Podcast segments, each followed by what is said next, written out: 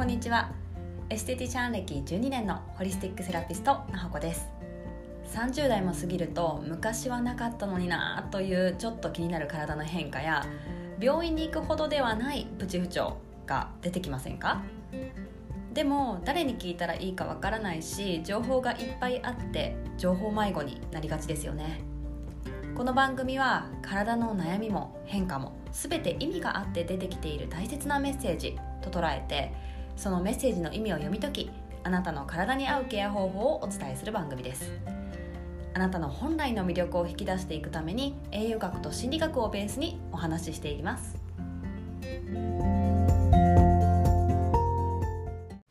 こんにちは。今日は前回の続きでカビとかカビ毒のデトックス方法について話していきたいと思います。まあ、体の中に入ってしまったカビをとかカビ毒をどうすればいいのかって気になりますよね。だってもしかしたらこのだるさとか痩せない感じとかブレインフォグとか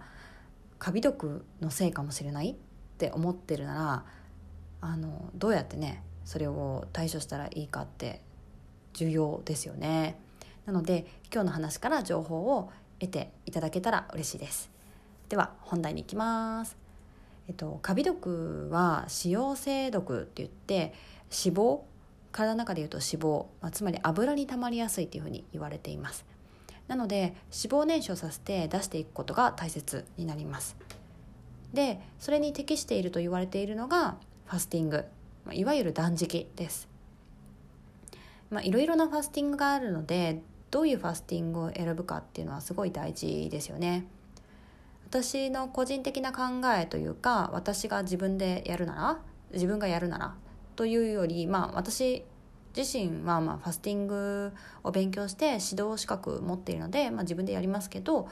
まあ、選ぶ条件っていうのがあるんですね。でそれは栄養価が計算された酵素ドリンクを使ってあのファスティングするっていうことです。あの断食とかって聞くと食べない飲まないみたいなイメージがあるしそっちの方がなんか聞くわみたいな イメージが私は昔勝手にあったんですけど、まあ、それって本当修行僧がやることであってめちゃめちゃ辛いし人によっては体を壊すんですよね。なのでこの栄養価が計算された酵素ドリンクを使うっていうのは、まあ、必ず体に必要な糖質の量が入っていることとかあとは脂肪燃焼を促すビタミンとか成分が入っているものを選ぶっていうのが私のポイントです。であともう一つ大切なのはあの脂肪燃焼してじゃあカビ毒があの出てきたよってなった時にそれをちゃんと体の外に出さなきゃいけないんですけどそのしっかりそれを吸着してくれる成分っていうのがあってまあ私はファスティング中にその吸着剤も一緒に取るようにしていますでそれが例えばクロレラですねサプリメントで買えますねクロレラはね。なので定期的に私自身は、まあ、自分もねファスティングをして、まあ、デトックスをしています。で、まあ、ちゃんとしたねファスティングっていうと変ですけど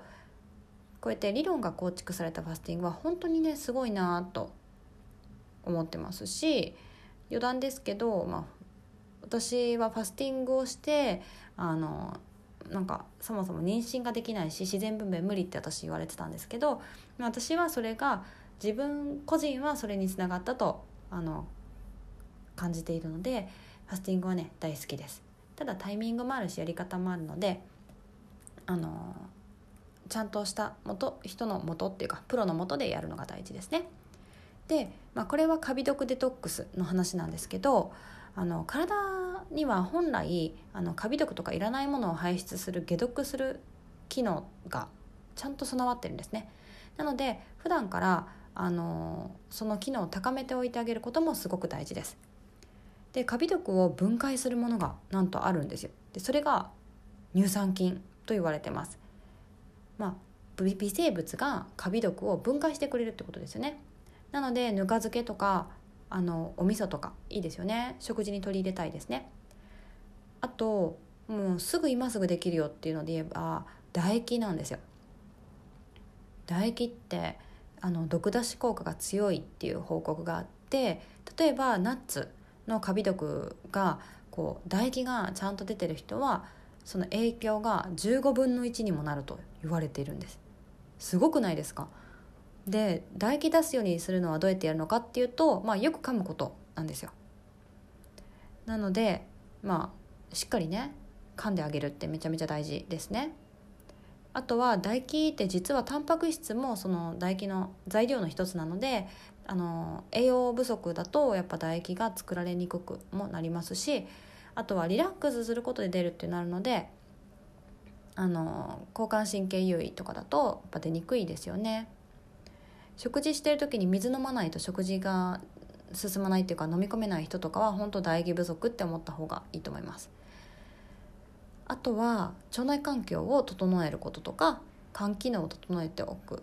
高めておくっていうのもめちゃめちゃ大事ですね解毒体の中のね解毒のあの期間ですからねまあ、ということでまとめるとじゃあ私は何やってるのかっていうと定期的にクロレラを使いながらファスティングをしたりとかあとはまあよく噛むことを心がけるですね。まあ、でもね正直子供を産んでからっていうのはあのゆっくり食べれてないので、まあ、よく噛むに関しては私自身は三角かな みたいな。自分では三角って感じです。丸はつけられないですねまだね。まあ、でも意識するとか理論を知ってあの意識することで気づいた時にやろうって思えるんでいいですよね。何も知らずになんかこう意味も分からずこれ体にいいらしいよって続かないし、うん、楽しくないですからね。で、えーと、あとはお味噌は自家製で私は作ってるし今年はぬか床を買いました。本当はねぬか床も一から作るのがベターだとは思ったんですけど私はもうね手間をかけられないなっていうのが優先順位だったので無印良品であのぬか床を見つけたのでそこのを買って使ってみました。結構美味しくておすすめです。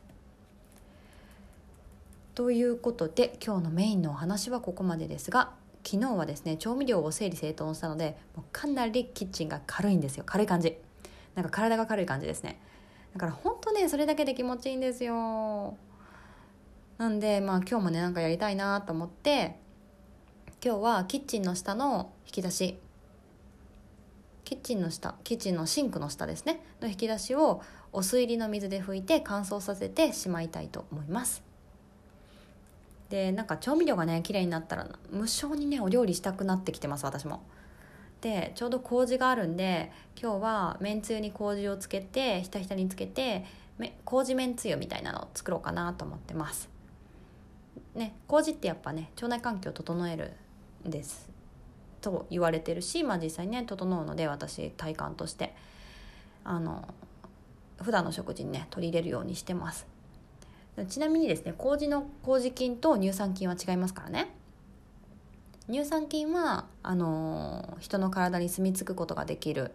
まあ、体に嬉しい菌。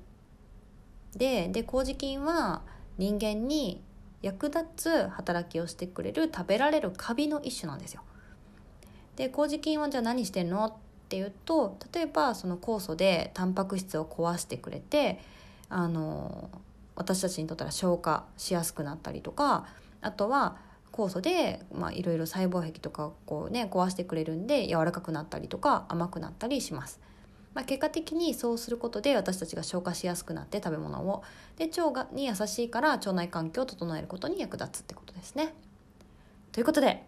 あなたもキッチンの引き出し掃除やってみませんか？一つだけでいいんでね。あの引き出し全部って思ったらわーってもうと思うんで1個って決めて私はキッチンのシンクの下ですけどあのぜひ一緒にやりましょう。でやったらねインスタでもあのこの概要欄のリンクの感想フォームからでも何でも結構ですのであのご連絡いただけたら報告ですね。あのいただけたら嬉しいです。ではまた明日。バイバイ。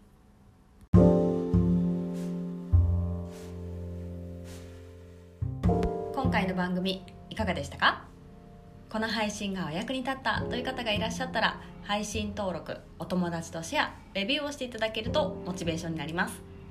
またもっと個別に相談したいもっと詳しく知りたいという方はエピソードメモのリンクから体験セッションにお申し込みいただけます。ではまたお話ししましょう。バイバーイ。